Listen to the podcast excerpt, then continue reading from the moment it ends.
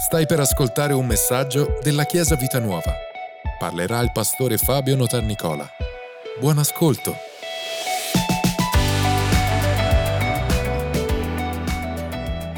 Amen, Chiesa! Buongiorno, possiamo accomodarci? Alleluia! Sono qua, ma sono di passaggio, nel senso che sono arrivato questa mattina e subito ripartirò per il Summer Camp e naturalmente grazie a tutte le persone che ho parlato. C'erano anche appunto Antonio e Lucia che credo siano impegnati nel lavoro questa mattina e hanno fatto un ottimo lavoro. In cucina si respirava un po' di aria di Napoli, quindi musica. Adriano e Lucia, c'era musica in cucina, cioè, non avete mai pensato di mettere... E quindi tanto non devi abbassare che non si riusciva... No, scherzo. Ci hanno fatto mangiare molto bene e Daniela è stata sicuramente un ottimo aiuto con loro. E tutti quanti, con Pastore Michi, abbiamo fatto un ottimo lavoro e tra poco arrivano i ragazzi del secondo turno e avvengono sempre cose molto divertenti ogni anno, sono gli aneddoti vari. Quello più divertente di quest'anno è stato nel gioco, cioè non è più divertente, uno dei più strani che ho anche pubblicato, forse avete già visto. Ho detto, di una parola con la C che ti ricorda la scuola, carcere. Non ho avuto il coraggio di chiedergli una parola con la C che ti ricorda la chiesa, perché ho detto chissà cosa dice, quindi è meglio non dire niente. E quindi... E poi che Adamo ha dato, cioè che scusatemi, che Eva ha dato la mela ad Abramo, e da lì siamo persi, non sappiamo più dove andare con la storia. E quindi, come pastore non si sa mai se è incoraggiante o meno la cosa, dici ok, Chiesa Junior, cosa stiamo imparando, cosa stiamo insegnando. E comunque, no, è sempre una delle cose che veramente mi colpisce sempre il fatto che noi forse sottovalutiamo le sfide che i nostri ragazzi vivono.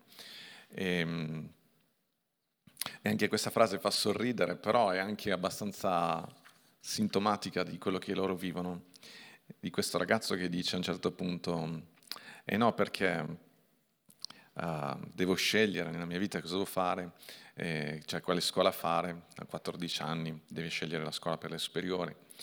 Ha detto no perché nella mia vita non ho mai fatto quello che il Signore mi ha detto, l'ho capito sempre troppo tardi. Ha detto ragazzo di 14 anni non è che... Come se avesse già rovinato tutta la sua vita, tutta la sua esistenza. E allora ti guarda, io ne ho 52, cioè lasciami uno spiraglio per...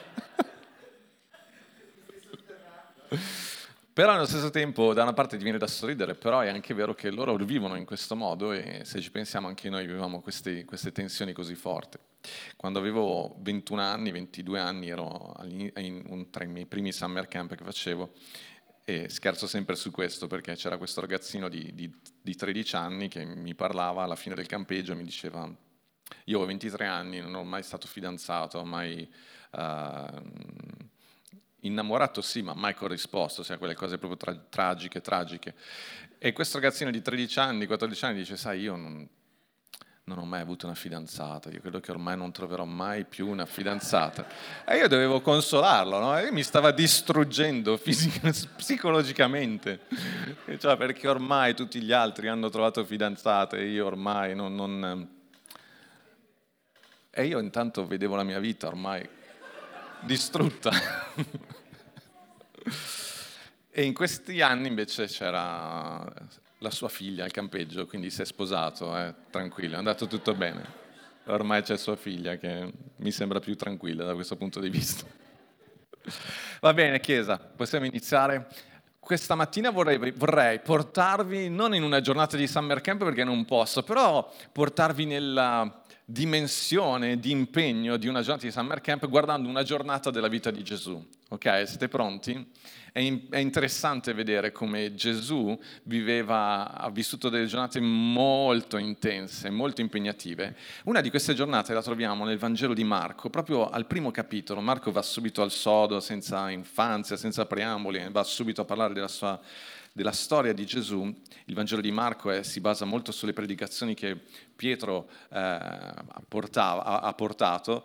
Nel Vangelo di Marco c'è la chiamata dei primi discepoli al capitolo 1 E al versetto 17 dice: Gesù disse loro, va bene, per completezza vi leggo dal 14, ora dopo che Giovanni fu messo in prigione, siamo in Marco 1 versetto 14, Gesù venne in Galilea predicando l'Evangelo del Regno di Dio e dicendo: il tempo è compiuto e il Regno di Dio è vicino, ravvedetevi e credete all'Evangelo. Ok, potremmo predicare solo su questo versetto, ma andiamo avanti. Camminando poi lungo il mare della Galilea, egli vide Simone e Andrea, suo fratello, che gettavano le reti in mare, perché erano pescatori. E Gesù disse loro: seguitemi, e io vi farò diventare pescatori di uomini. Ok, decidiamo di seguire Gesù e c'è una trasformazione. L'obiettivo è trasformare. Ricordatevi, Gesù ci trasforma e ci porta in una dimensione più grande.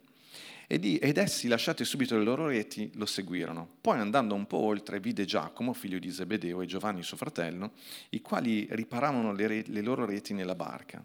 E subito li chiamò, ed essi, lasciato Zebedeo, loro padre, nella barca con gli operai, lo seguirono. Ci sembra un po' strano questa cosa di Gesù che va, chiama e questi mollano subito tutto. Bisognerebbe entrare un po' nella cultura del tempo, non era così. Sicuramente loro avevano già ascoltato Gesù, però è bello che Marco ce lo mette in questa visione così veloce. Non siamo ancora entrati nel passaggio che voglio farvi vedere, però voglio introdurvelo in questo modo. Subito li chiamò, ed essi, lasciato Zebedeo, loro padre, nella barca con gli operai, lo seguirono. Poi, versetto 21, entrarono in Capernaum e subito, in giorno di sabato, egli entrò nella sinagoga. Ecco il giorno di sabato. Guardiamo una giornata di Gesù, va bene? Subito entrò nella sinagoga e insegnava. Quindi Gesù inizia la sua giornata entrando in sinagoga e inizia a insegnare. E la gente si stupiva della sua dottrina, perché egli li ammaestrava come uno che ha autorità e non come gli scribi. Notate che voglio soffermarmi un attimo su questo. Gesù insegnava e qui dice che la gente si stupiva della sua dottrina. La dottrina non è una brutta parola. Ormai nella nostra epoca, diciamo, la parola dottrina ci sembra un po' pesante, no? Uno dice sei troppo dottrinario, sei troppo... Ma dottrina, cosa vuol dire dottrina? Sono gli elementi fondamentali della nostra fede, ciò in cui noi crediamo.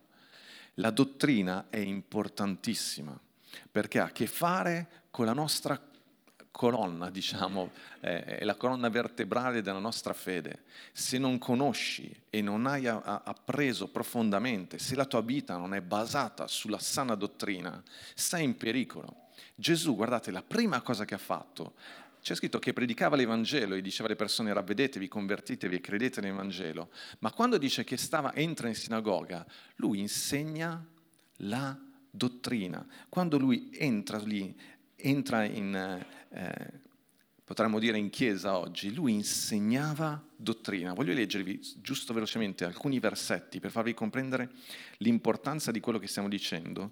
In Atti capitolo 13, al versetto 12, c'è scritto così, Atti capitolo 13, versetto 12, qui è Paolo che sta parlando al proconsole, a queste persone non credenti. A me interessa il versetto 12 quando dice: allora il proconsole, visto ciò che era accaduto, credette, perché Gesù aveva, perché Paolo aveva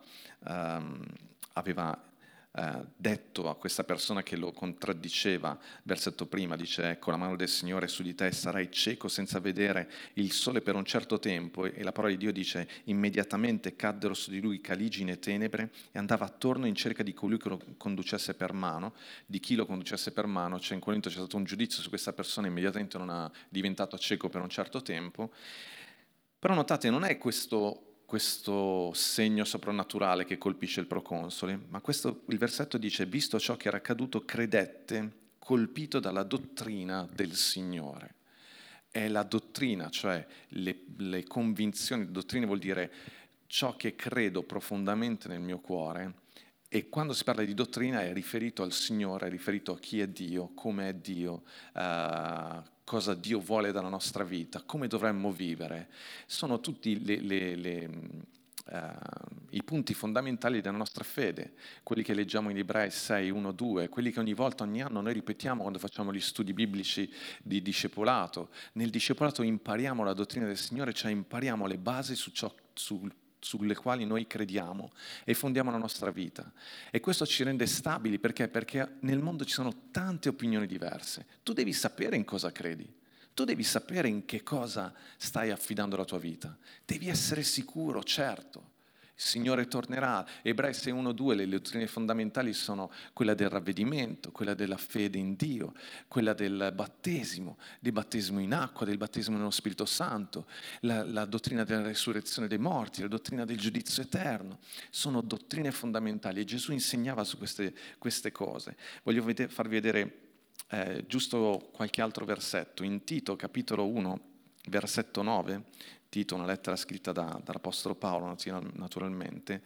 Tito, capitolo 1, al versetto 9, dice, versetto 7 dice, il vescovo infatti, sarebbe il pastore, il responsabile in chiesa, il vescovo come amministratore di Dio deve essere irreprensibile, non arrogante, non iracondo, non dedito al vino, non violento, non avido di disonesto guadagno, ma ospitale, amante del bene, assennato, giusto, santo, padrone di sé, ascoltate bene, che ritenga fermamente la fedele parola secondo l'insegnamento, per essere in grado di esortare nella sana dottrina.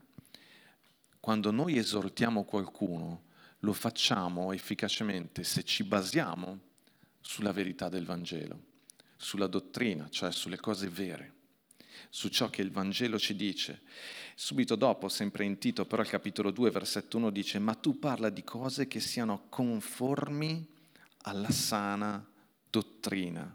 Dovremmo chiederci, ma quello che sto dicendo, il modo in cui sto esortando questa persona, è conforme alla verità, a quello che la parola di Dio ci dice? In 1 Timoteo, capitolo 4, versetto 6, dice: proponendo queste cose ai fratelli, tu sarai un buon ministro di Gesù Cristo, nutrito nelle parole della fede e della buona dottrina che hai seguito da vicino. È bello che il versetto 7 dice: schiva però le favole profane. La dottrina ti tiene con i piedi per terra, la dottrina ti tiene legato, la verità del Vangelo ti tiene legato alle cose che funzionano veramente. Sai, tu puoi consolare una persona dicendo cose che, favole dice la parola, cose che sono inconsistenti, che magari al momento possono sembrare di aiuto, ma ciò che ci aiuta veramente è la verità, è porre i nostri piedi sulla verità. Un ultimo versetto che voglio leggervi su questo è sempre in 1 Timoteo, capitolo 1 però, versetto 3-4, dice: come ti esortai quando andai in Macedonia, rimani in Efeso per ordinare ad alcuni di non insegnare dottrine diverse e di non occuparsi di favole. Vedete che collega ancora. Gli opposti sono la vera dottrina, la verità e le favole. Vi ripeto, le favole possono essere interessanti, le favole possono accattivare l'attenzione, attrarre l'attenzione delle persone, ma non ti danno una soluzione. Ok, siamo lì, siamo sempre nella giornata di Gesù. Gesù sta insegnando e vuol dire che quindi che si è insegnato, ha prima di tutto studiato, ha imparato e sta condividendo. Siamo in Marco capitolo 1, ritorniamo lì. Entrarono in Capernaum e subito un giorno di sabato egli entrò nella sinagoga e insegnava. E la gente si stupiva della sua dottrina. La Chiesa deve avere una dottrina, deve avere delle convinzioni, deve avere un credo. E questo credo deve essere condiviso ed è questo che attrae le persone. E dice, perché egli li ammaestrava come uno che ha autorità. Quando trasmetti autorità, quando parli delle parole che conosci del Vangelo e che hai vissuto nella tua vita e che hai sperimentato nella tua vita, avrai un modo di condividerle che trasmette sicurezza e autorità. E l'autorità ci deriva dalla verità del Vangelo. E dice, e non come gli scribi. Si può insegnare in tanti modi, ma quando c'è autorità fa la differenza. Guardate cosa succede. Or nella sinagoga vi era un uomo posseduto da uno spirito immondo, il quale si mise a gridare, dicendo: ah, che vi è fra noi e te? Un'altra traduzione dice: cosa vuoi da noi, Gesù di Nazareth? Sei tu venuto per distruggerci? Io so chi tu sei, il Santo di Dio. Sapete, una cosa che mi colpisce di questi versetti, che non dice che erano in un tempo di adorazione, che non dice che stavano pregando, che non dice che c'era un appello, non dice che le persone erano venute avanti per preghiera, dice che Gesù stava parlando, semplicemente esprimendo la verità. Infatti Gesù stesso dice: conoscerete la verità e la verità vi farà liberi. Io so e sono convinto e ci credo profondamente che semplicemente predicando, semplicemente lo metto tra virgolette, ma dicendo la verità, condividendo la verità del Vangelo, noi siamo liberati. Qui in questo caso c'è proprio un demone che si manifesta, ma ci sono liberazioni che sono anche di diverso tipo, che sono altrettanto potenti, liberi da pensieri sbagliati, da convinzioni sbagliate, liberati da ristrettezze mentali, liberati dalle paure. Quando abbracci la verità, quando abbracci il Vangelo, questo Vangelo ti libera. Gesù semplicemente parlava e un demone che era lì presente non è stato in grado di resistere, si è manifestato. Quando ascolti la verità, anche questa mattina, tu vieni liberato, perché ci sono delle porte, ci sono dei legami che alla voce della verità non possono resistere, non possono rimanere. E questa cosa per me è straordinaria. Perché, ve lo ripeto, non siamo alla ricerca di qualcosa di spettacolare, siamo alla ricerca della verità e la verità ci libera. La verità ci libera. E questo demone dice proprio: cosa vuoi da me, Gesù di Nazaret? Ma Gesù lo sgridò dicendo: ammutolisci ed esci da costui. E lo spirito immondo, straziandole, mandando un gran grido, uscì da lui. E tutti furono sbalorditi, tanto che si domandavano tra loro dicendo: chi è mai questo? Quale nuova dottrina? Quale nuova dottrina è mai questa? Perché egli comanda con autorità persino agli spiriti immondi ed essi gli ubbidiscono. Io vi ripeto, lo so che insistere sulla parola dottrina è strano, perché sembra una cosa prettamente teologica.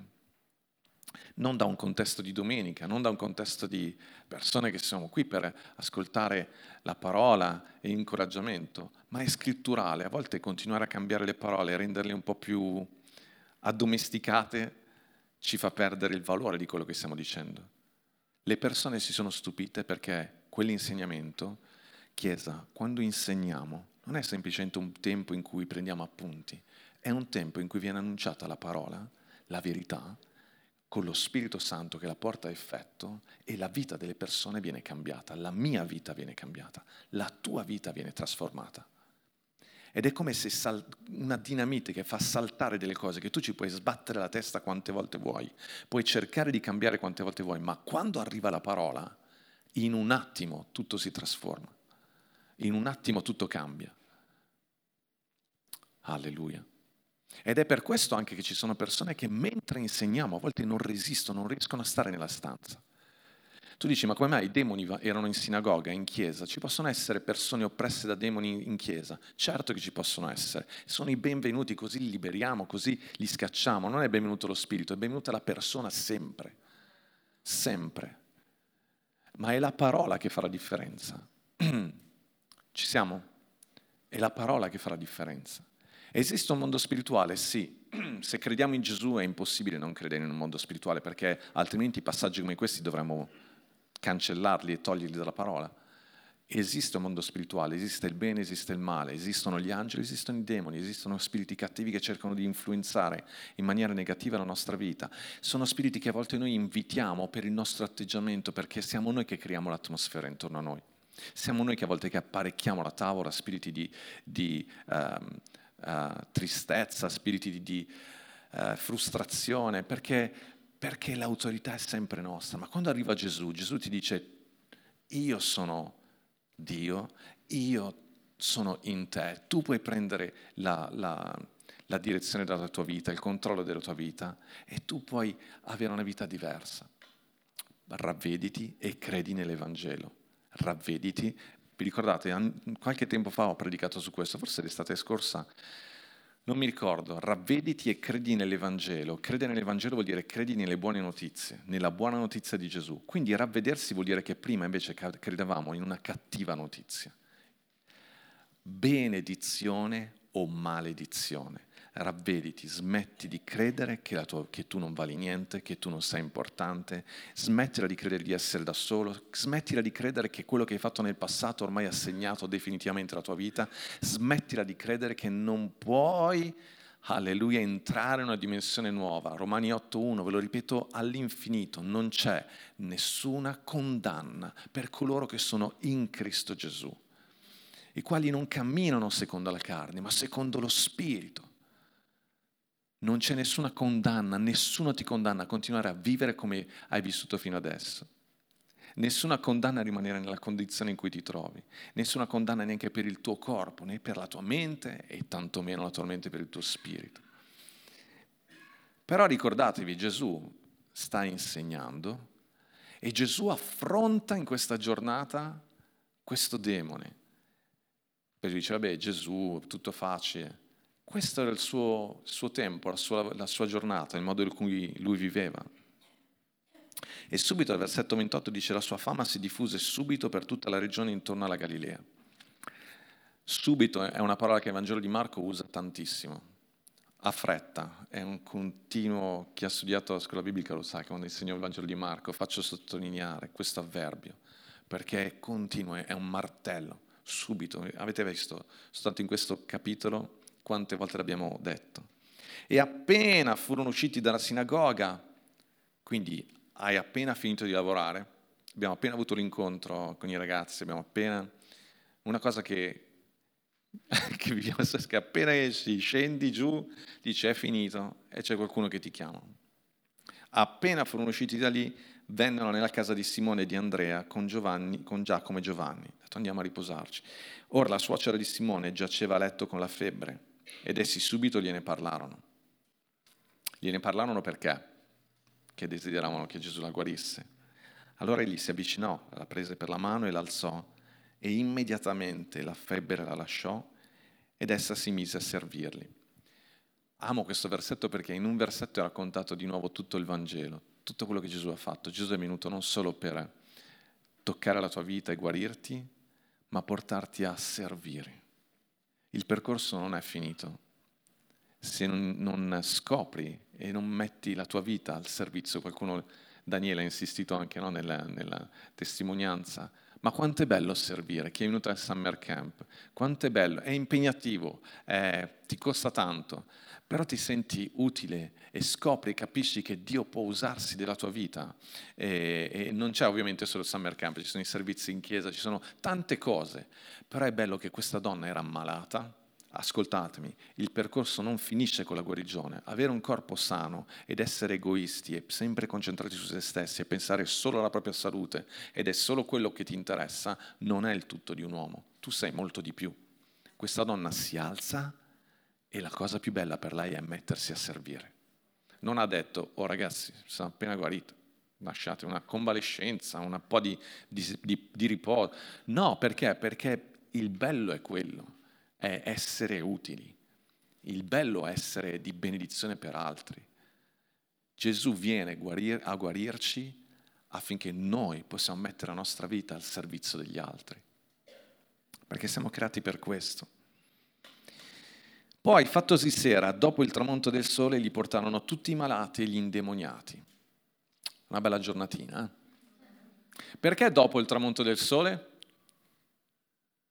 Questa è una domanda cattivella, da studenti di scuola biblica. Vediamo se si ricordano i studenti. Perché dopo il tramonto del sole? Perché era sabato, non potevano muoversi prima, era vietato. Però notate che anche se era, quindi per gli ebrei, il sabato è riposo, quindi non puoi uscire, non puoi camminare se non fare le cose proprio prettamente. Quindi appena finisce, erano tutti lì vicino alla porta, appena tramontato il sole, come i ragazzi quando dici che è pronto da mangiare, no? Si mettono lì davanti alla porta, oppure per l'incontro, ma sapete che vengono lì proprio perché non vedono loro, appena tu dici che si può salire, corrono su, perché così prendono i posti più in fondo. È un altro discorso, è una tattica, cioè tu pensi che sia per la parola, ma è per le parole che si devono scambiare tra di loro. Però il punto è che appena c'è il tramonto del sole vanno da Gesù. Ricordatevi che il tema di quest'oggi è vedere una giornata di Gesù. A volte pensi di avere una giornata impegnativa, vai a vedere anche la giornata di Gesù. Era andato a casa di Pietro per riposare un po', ma la suocera non sta bene. Quindi Pietro aveva una moglie, giusto? Se aveva la suocera, ok? Non penso che aveva preso una suocera senza averla, ma già anche prendi. Questo è tra parentesi, quindi vuol dire che era sposato. E Gesù è lì, però succede sempre qualcosa. A volte quando noi andiamo in giro a predicare, quando sono ospite in altre chiese, poi vai a mangiare a casa di qualcuno, e a volte ti chiedono, fanno questa domanda: è meglio essere ospitati in casa o essere ospitati in albergo? A me piace sempre andare in casa perché così hai sempre un maggior contatto, no? Però bisogna sempre stare attenti anche in questo caso, perché a volte vai a casa delle persone, ma in realtà non si finisce mai poi di ministrare, perché ovviamente vengono fuori i problemi, oppure si parla di qualcosa, quindi in realtà non ti riposi mai. E lì bisogna trovare il giusto equilibrio. Gesù è andato lì e ha guarito la suocera di Pietro, e poi... Versetto 34, egli ne guarì molti colpiti da varie malattie, perché sono arrivati tutti questi. A versetto 33 dice: tutta la città si era affollata davanti alla porta. Chiesa. Molte volte chiediamo al Signore il risveglio, no? No, a me non me lo sentite dire tante volte, non amo molto questa espressione perché, diciamo, per diversi motivi. Però, diciamo, chiediamo al Signore che persone vengano in chiesa. Però, ragazzi, immaginate tutta questa chiesa piena di gente. Manuel e Dalila hanno fatto un appello giovedì o venerdì, adesso mi ricordo. Praticamente hanno sconvolto tutto il programma, no? Cioè, io ho fatto tutte le canzoni che sapevo, ho fatto quelle che non mi ricordavo più, perché i ragazzi continuavano a venire avanti e si è prolungato per un'ora, rispetto invece di finire alle 8 abbiamo finito alle 9, 9:10, e non è un problema perché tanto cuciniamo noi, quindi è tutto. Però mi fa riflettere questo, cioè se questa chiesa, noi desideriamo questa chiesa piena di persone, ok, immaginate tutta questa chiesa piena di persone, poi facciamo un appello. Sono le 12:05, quando di solito il pastore chiude il servizio. E tutti vengono avanti, noi finiremo di pregare verso le 3, giusto? Le 2. Ce la fate? Resistete? Fino alle 2. Musicisti, avete un repertorio per coprire fino alle 2? Abbiamo, sto un po' esagerando, no? Però è anche questo. E il ministero è anche questo. Noi come pastori anche, no? Parlando con i leader ci rendiamo conto che dopo 16 anni di chiesa è diverso, perché prima eravamo 15-20 persone, anche gli impegni durante la settimana per incontrarvi, per pregare per voi, per ascoltare, per affrontare diverse problematiche, è diverso adesso che siamo 120-130 persone, 120-130 adulti, siamo contenti, però ovviamente è più impegnativo. E qui Gesù ha questa giornata straordinaria. E guardate, egli ne guarì molti colpiti da varie malattie, scacciò molti demoni, non permetteva ai demoni di parlare perché lo conoscevano. Ancora, non era semplicemente ti benedico, era un continuo combattimento spirituale, e questo ti porta via anche molta energia. Poi il mattino seguente, stiamo guardando una giornata, essendo ancora molto buio, Gesù si alzò, uscì e se ne andò in un luogo solitario e là pregava. E io voglio parlarvi anche di questo. Gesù, pur avendo qui all'inizio del ministero, ha grandissimo successo, e umanamente parlando la cosa più logica sarebbe stato quello di sfruttare il momento. Infatti, subito dopo i discepoli dicono così che Simone e quelli che erano con lui lo cercarono e trovatolo gli dissero: tutti ti cercano. Cioè, come dire, oh, cavalca l'onda, tutti ti cercano, è il momento di manifestare realmente chi sei, perché ti nascondi, dove te ne vai? Vieni qua, sfrutta tutte le possibilità che hai, il lavoro sta aumentando tantissimo, metticela tutta e cerca di guadagnare il più possibile in questo momento, perché tutti ti stanno cercando. Gesù invece ha preso del tempo e si è messo a pregare da solo. Io desidero proprio invitarvi in queste vacanze di provare a cercare del tempo per stare da soli, perché è straordinario. Gesù lo ha fatto in questo momento, ma lo ha fatto diverse volte nel Vangelo. So che molte mogli stanno già guardando i mariti dicendo ok, i 18 figli li tieni tu. Però perché Gesù si è messo da solo a pregare? Lo vediamo subito dopo. Guardate che questo versetto è importantissimo. Il mattino seguente, essendo ancora molto buio, perché? Perché sapeva Gesù che si aspettava quando fosse sorto il sole, altri problemi, altre situazioni sarebbero arrivate, e quindi lui aveva bisogno di pregare. E con molta disciplina si è svegliato al mattino presto e ha preso del tempo per stare da solo con il Padre. Si alzò, uscì e se ne andò in un luogo solitario e là pregava. Simone, quelli che gli altri lo cercano. Versetto 38, egli disse loro: andiamo nei villaggi vicini affinché io predichi anche là, perché è per questo che io sono venuto.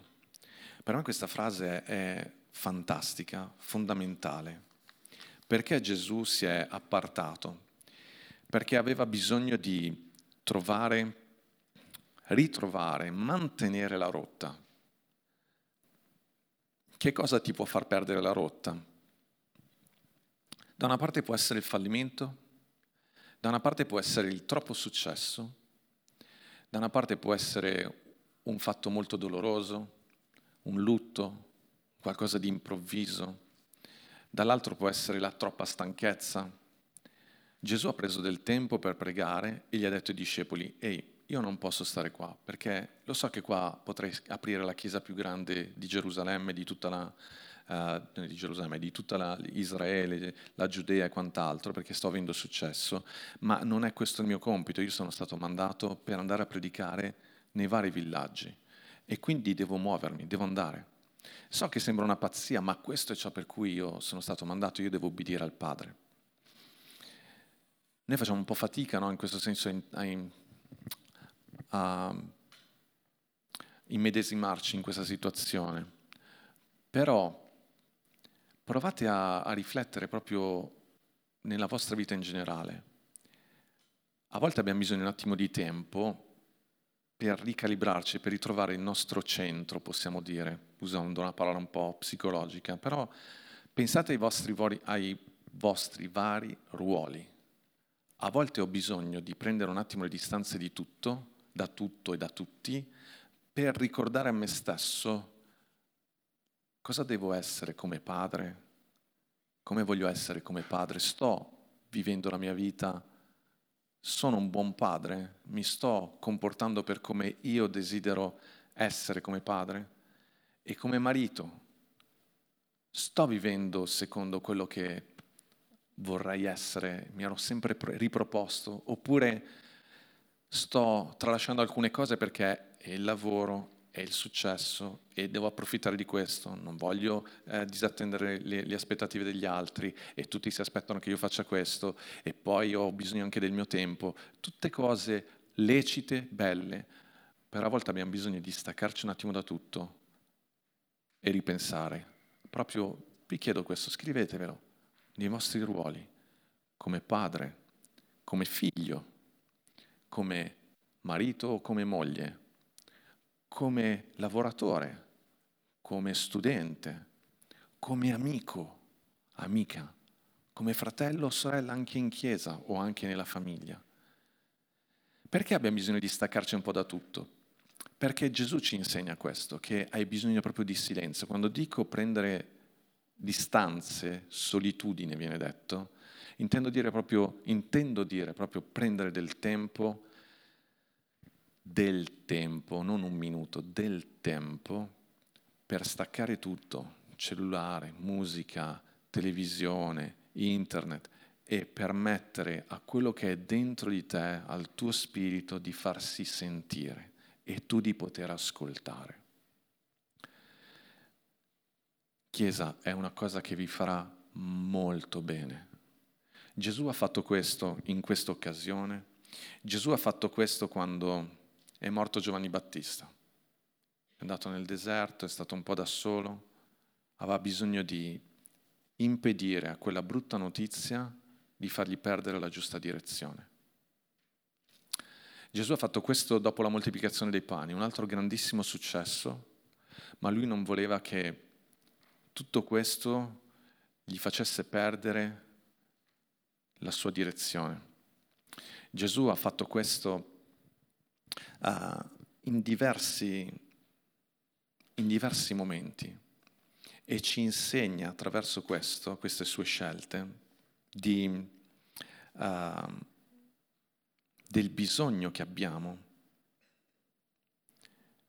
di prenderci del tempo di silenzio. Sapete, ieri o l'altro ieri ho mandato un messaggio a Pastore Angelo perché devo prendere un appuntamento con lui telefonico per settimana prossima e lui mi ha scritto: guarda, però devi dirmi bene l'orario perché io sono in montagna, sono arrivato qua sabato, sono andato in montagna e ho detto è la mia settimana da solo, perché Pastore Angelo ci ha insegnato, e lui lo pratica già da tempo, di prende una settimana e va via da solo, senza famiglia. Certo adesso i figli sono grandi, tutto un po' più facile, però è importantissimo perché quando sei in silenzio finalmente non solo ascolti il Signore, ma ascolti anche te stesso.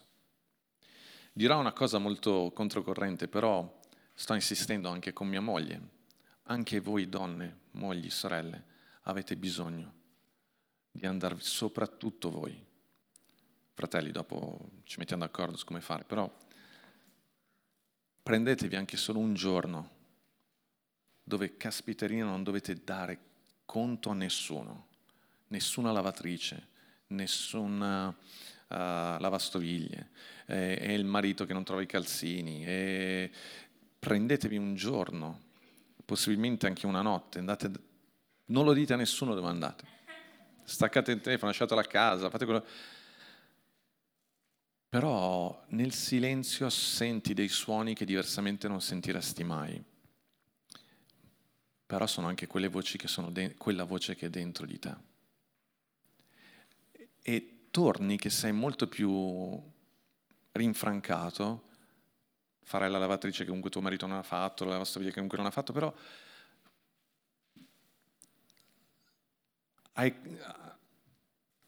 ritrovi te stesso, ritrovi te stessa.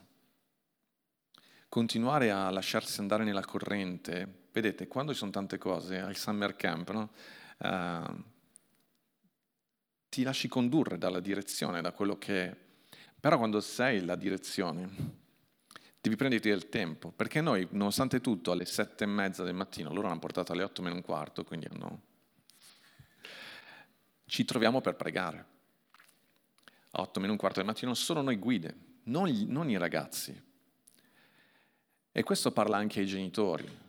C'è una responsabilità in più a noi come genitori, come marito e moglie, di prendere la direzione. Guardate, quando si hanno figli, ma in generale la vita è così, ci sono così tante cose da fare, così tanti input, così tanti stimoli, che alla fin fine puoi anche non pregare mai e la vita ti si riempie. Ma il punto è, stai andando dove tu desideri, dove il Signore ti sta dicendo di andare? Stai realizzando quello che davvero ti dà soddisfazione? Perché poi dopo ti ritrovi dopo tanti anni e non capisci perché non hai mai preso posizione, o magari non capisci neanche qual era realmente quello che c'era nel tuo cuore, non ti sei mai fermato a pensare. A volte scherzo su questo, dico quando a volte ci vengono le grandi idee, quando siamo sotto la doccia, perché finalmente nessuno ci parla e non parli neanche tu. È una battuta, però a volte davvero abbiamo bisogno. Gesù ce lo insegna. Quando più avanti voglio riprendere questo argomento, perché sto ampliando questo studio su questo bisogno che abbiamo, però guardate che, visto che stiamo entrando nelle vacanze, ormai ci siamo pienamente, se avete la possibilità, se non potete andare via almeno un giorno, spegnete tutto e state un giorno con il Signore e con voi stessi. Voglio soltanto dirvi alcune cose per chiudere. Però proseguiamo, che tanto lo troviamo. Siamo al versetto, abbiamo letto il versetto 39, dice: «Egli andò predicando nelle loro sinagoghe per tutta la Galilea e scacciando demoni». Versetto 40 dice: «Venne da lui un lebbroso supplicandolo, cadde in ginocchio davanti a lui e gli disse: se vuoi, tu puoi mondarmi». E Gesù, mosso a pietà, stese la mano e lo toccò e gli disse: «Lo voglio, sii mondato». Come ebbe detto questo, subito la lebbra lo lasciò e fu mondato. Poi, dopo averlo severamente ammonito, lo mandò via subito e gli disse: «Guardati dal farne parola ad alcuno, mostrati al sacerdote, offri la tua purificazione le cose che ha prescritto Mosè in testimonianza loro». Ma egli, andandosene, cominciò a proclamare e a divulgare grandemente il fatto, al punto che Gesù non poteva più entrare pubblicamente in città, ma se ne stava fuori in luoghi solitari, e da ogni parte venivano a lui. Notate ancora una volta che dice che andava in luoghi solitari. Però perché ho voluto leggere questo passaggio? Non voglio predicare adesso sul lebbroso, però mi piace questo contrasto. Folla e persona singola. La folla e la persona singola. Gesù era in grado di amministrare le folle, ma poi era in grado di riconoscere e di ascoltare il singolo. Io credo che questo sia un ottimo metro di misura per capire come stai spiritualmente. Cioè, a volte è più facile avere successo stando su un pulpito, stando su un palco, stando in un ufficio che dirige migliaia di persone, avendo un'associazione che si occupa di dare aiuti a migliaia di persone lontane da te, piuttosto che incontrare il singolo, stare lì ad ascoltarlo e provvedere al bisogno di una persona. Quando sei in grado di fare entrambe queste cose, vuol dire che spiritualmente sei in salute. Spero di essere riuscito a trasmettervi questo. Il nostro successo non è il fatto che raggiungiamo migliaia di persone e basta. Quello, mi sono scritto questa frase perché è importante. Quando raggiungi migliaia di persone, stai dimostrando che le tue abilità sono state sviluppate. Ma quando incontri e sai incontrare la persona singola, vuol dire che è il tuo carattere che è ben sviluppato, perché non dà importanza ai numeri, ma dà importanza al singolo. Vale ad ogni livello, vale in ogni area, come pastori, ma anche come persone di successo nel mondo del lavoro, nel mondo dello spettacolo, nel mondo sportivo, in qualunque cosa, in qualunque ambito. Se sei in grado di raggiungere tante persone, le tue abilità vuol dire che si sono sviluppate, ma se hai anche l'abilità di dare ascolto a una singola persona che ti chiede aiuto e che ti vuole parlare, vuol dire che è il tuo carattere che si sta sviluppando. E Gesù è riuscito a fare questo perché stava con la folla, ma stava anche bene con se stesso da solo nei luoghi solitari. Stare bene nella folla, ma stare bene anche da soli.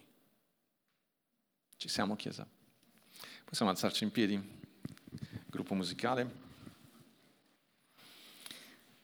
Sapete qual è l'altro momento in cui Gesù è? Lo sapete benissimo perché è quello più famoso. Quando Gesù è stato nel deserto, prima della tentazione, vi ricordate? Tempo fa vi ho insegnato, forse quando abbiamo parlato del discepolato all'inizio dell'anno scorso, se non sbaglio, che il deserto non è soltanto il luogo dove Gesù è stato tentato, ma il deserto in realtà è il luogo dove Gesù è stato preparato per affrontare la tentazione. Il luogo solitario noi lo vediamo sempre come un luogo negativo, ma in realtà è il luogo dove Dio ti prepara per affrontare le nuove sfide. Lo Spirito Santo ha condotto Gesù nel deserto perché sapeva che sarebbe stato tentato, e Gesù lì ha rinforzato il suo spirito, stando da solo con Dio per 40 giorni e con se stesso. Noi lo so che spesso vi dico che noi ci incoraggiamo e dobbiamo imparare a incoraggiarci l'un l'altro, ma c'è anche bisogno di imparare a stare da soli con Dio e con noi stessi e rinforzare, rendere forte ciò che Dio ha messo dentro di noi per affrontare poi le situazioni difficili e superare le prove della vita, perché le prove ci saranno sempre. Quindi vi incoraggio davvero a impegnarvi come Gesù ha fatto, a lavorare come Gesù ha fatto, avere una vita piena come quella di Gesù. L'avete visto, Gesù si è alzato, ha iniziato a insegnare. Vi esorto a rimanere aggrappati alla dottrina perché è il nostro fondamento. Però questa mattina vi voglio anche esortare a prendere del tempo per voi e incoraggiare le persone vicino a voi. Io con mia moglie ci stiamo pensando, anche lei ha bisogno del tempo per stare da sola, per liberare tutta la mente. Per chi fa un lavoro molto stressante lo sa che quando vai anche in vacanza, prima che la tua mente si acquieti ci vuole qualche giorno. Forse ne parlavo con José, ci vuole qualche giorno e poi inizi.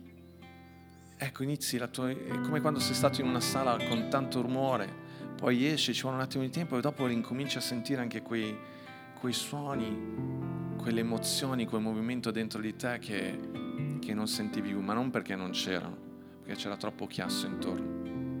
Una delle tecniche del diavolo per tenerti lontano dalla volontà di Dio è di fare tanto rumore intorno a te. Uno dei modi per non farti sentire la sua voce è fare tanto rumore. Perché non può azzittire Dio. Dio parla. Colui che ha creato l'orecchio parla. Colui che ha creato la bocca parla. Assolutamente, anche questa mattina. Amen.